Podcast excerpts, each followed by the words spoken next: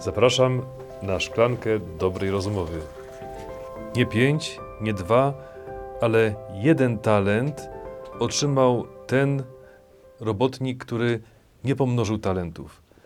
Dlaczego ten sługa, który otrzymał najmniej, zakopał talent w ziemi? I stąd mamy powiedzenie, że ktoś zakopał swój talent. Dwa czynniki. Pierwszy to ten, że kierował nim lęk. On jako jedyny zaczął bać się Pana. Mówi, wiem, że to jest człowiek surowy. Chce rządzić tam, gdzie nie posiał, zbierać tam, gdzie nie rozsypał i ze strachu zakopie ten talent w ziemi. A drugi czynnik, o tym mówi święty Łukasz w Ewangelii, bardziej to akcentuje. Ten Pan wyjechał do dalekiego kraju, czyli był daleko. Jego powrót się opóźniał. I teraz ten lęk był jeszcze bardziej spotęgowany nieobecnością Pana, przedłużającą się Jego nieobecnością. I stąd ta Ewangelia kapitalnie pasuje do naszych czasów, do tego, co wielu z nas przeżywa.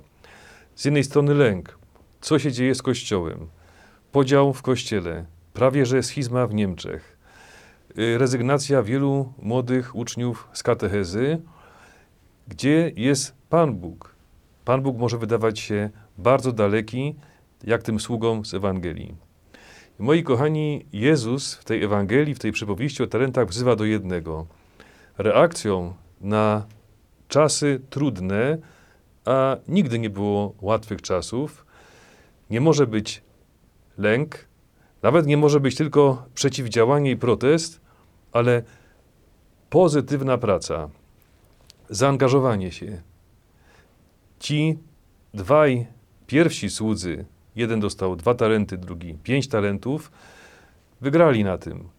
Y, Oni wyszli z tej sytuacji najlepiej, wybrali Bożą drogę, bo w czasie nieobecności Pana zajęli się spokojnie, te, każdy na miarę swych możliwości, pomnażaniem otrzymanych talentów. Moi kochani, wiedział o tym błogosławiony kardynał Stefan Wyszyński, który wspomina taką sytuację z 1939 roku. Jest wrzesień 1939 roku. Ksiądz Wyszyński udziela sakramentu spowiedzi świętej, sakramentów świętych żołnierzom w okopie. Jeden z nich, żołnierz ranny, przyjmuje z rąk przyszłego błogosławionego sakramenty. Pyta się, dlaczego nas to spotkało, co się dzieje. Są wstrząśnięci, trwa bombardowanie i nagle ksiądz Wyszyński się obraca, widzi pole i rolnika, który w czasie tych nalotów spokojnie zasiewa zboże. Kiedy udzielił sakramentów żołnierzom, idzie do tego rolnika, mówi, co pan robi? Przecież tu jest bombardowanie, za chwilę wszyscy możemy zginąć. Czy jaki to ma sens? Proszę księdza, to ziarno w spichlerzu na pewno by się spaliło, bo za niedługo bomba trafi w ten spichlerz. A kiedy go zasieje, to jest szansa, że wzejdzie zboże, wyda ziarno i może będzie z tego chleb.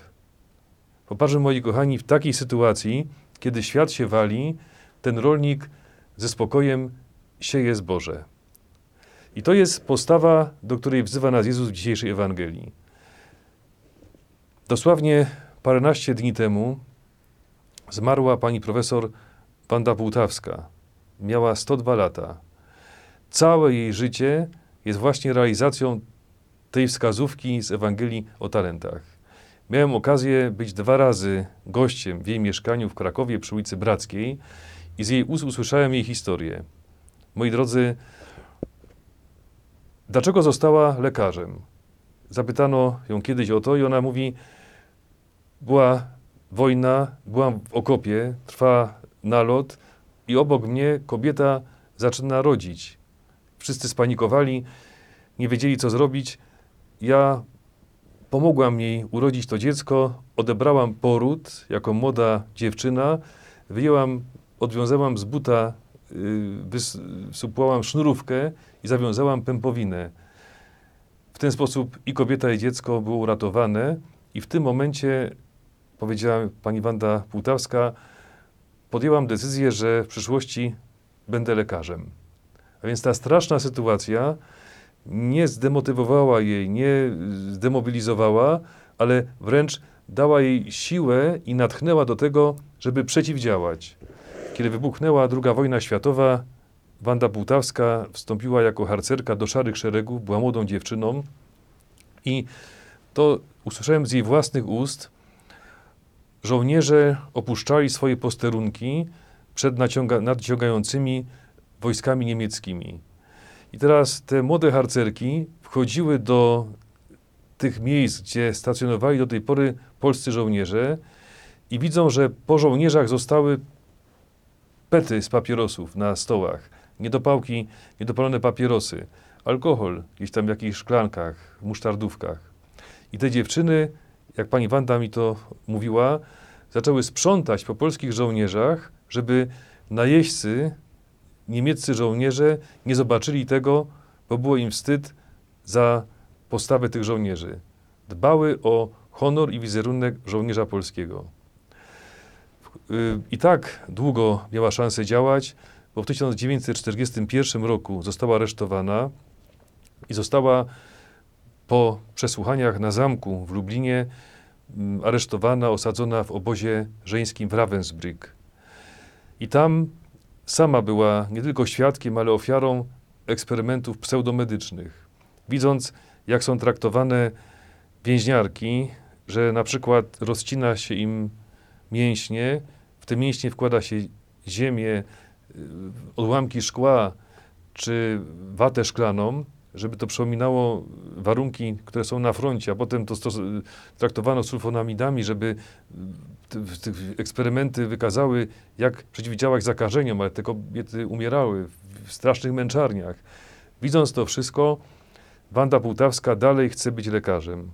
Zostaje lekarzem, psychiatrą i po wojnie opracowuje sposób terapii właśnie w takich traumach spowodowanych wojną, poważnymi przeżyciami ratującej osoby.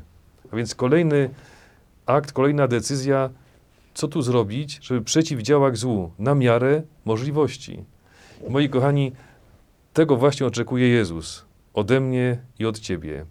Żebyśmy nie spanikowali w tych czasach, nie narzekali, co się dzieje w kościele, co się dzieje z młodymi ludźmi, co się dzieje z nami, ale żeby każdy z nas zadał sobie pytanie, co ja mogę na miarę moich możliwości zrobić tu i teraz. Żeby nawet jeśli Pan wydaje się bardzo daleki, pomnażać talent.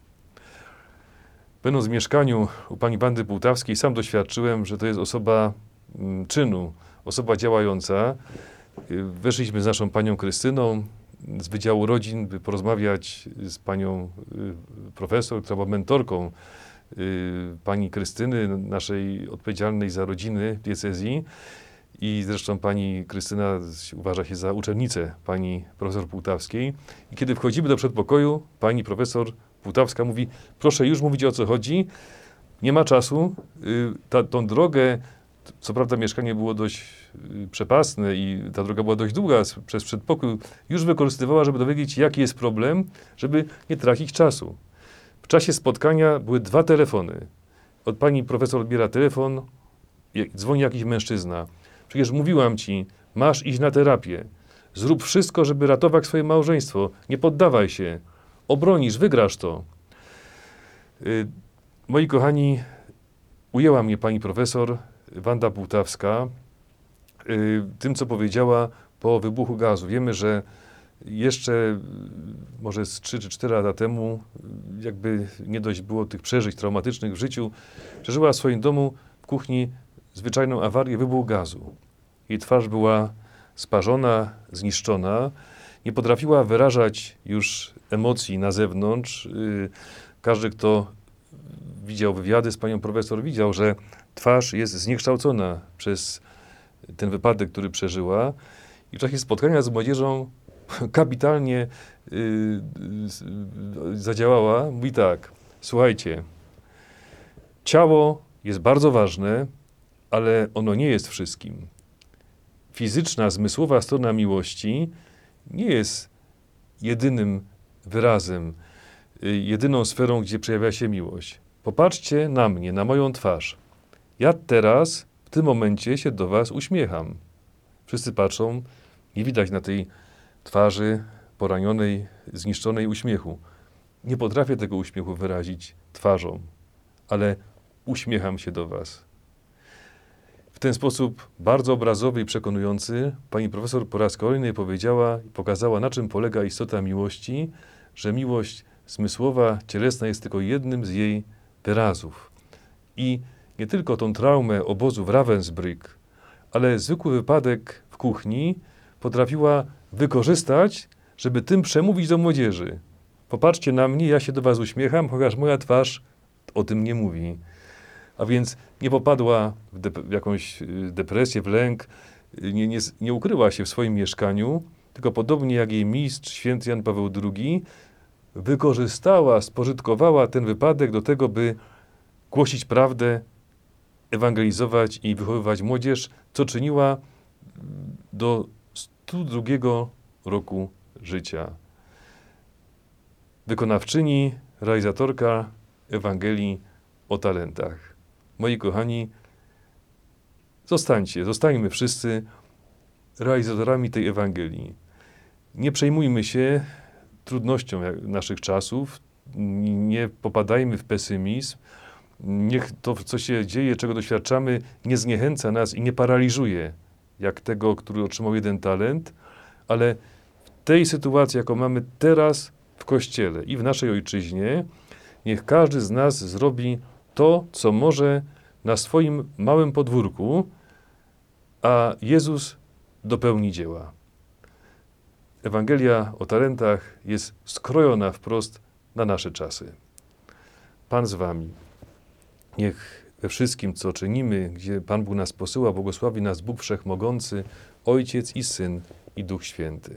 Nasza parafia internetowa, być może tej nocy nawet, tak to mniej więcej li- liczymy, przekroczy 36 tysięcy parafian. Dziękuję za to, że jesteście z nami. Dziękuję też za Wasze ostatnie komentarze, które były takim umocnieniem i zachętą, żeby nie rezygnować z tej działalności. Ksiądz Piotr, który jest reżyserem i pomysłodawcą tych programów, zawsze mówi: Popatrz, kiedy na jednym kazaniu miał być tylu słuchaczy. To prawda.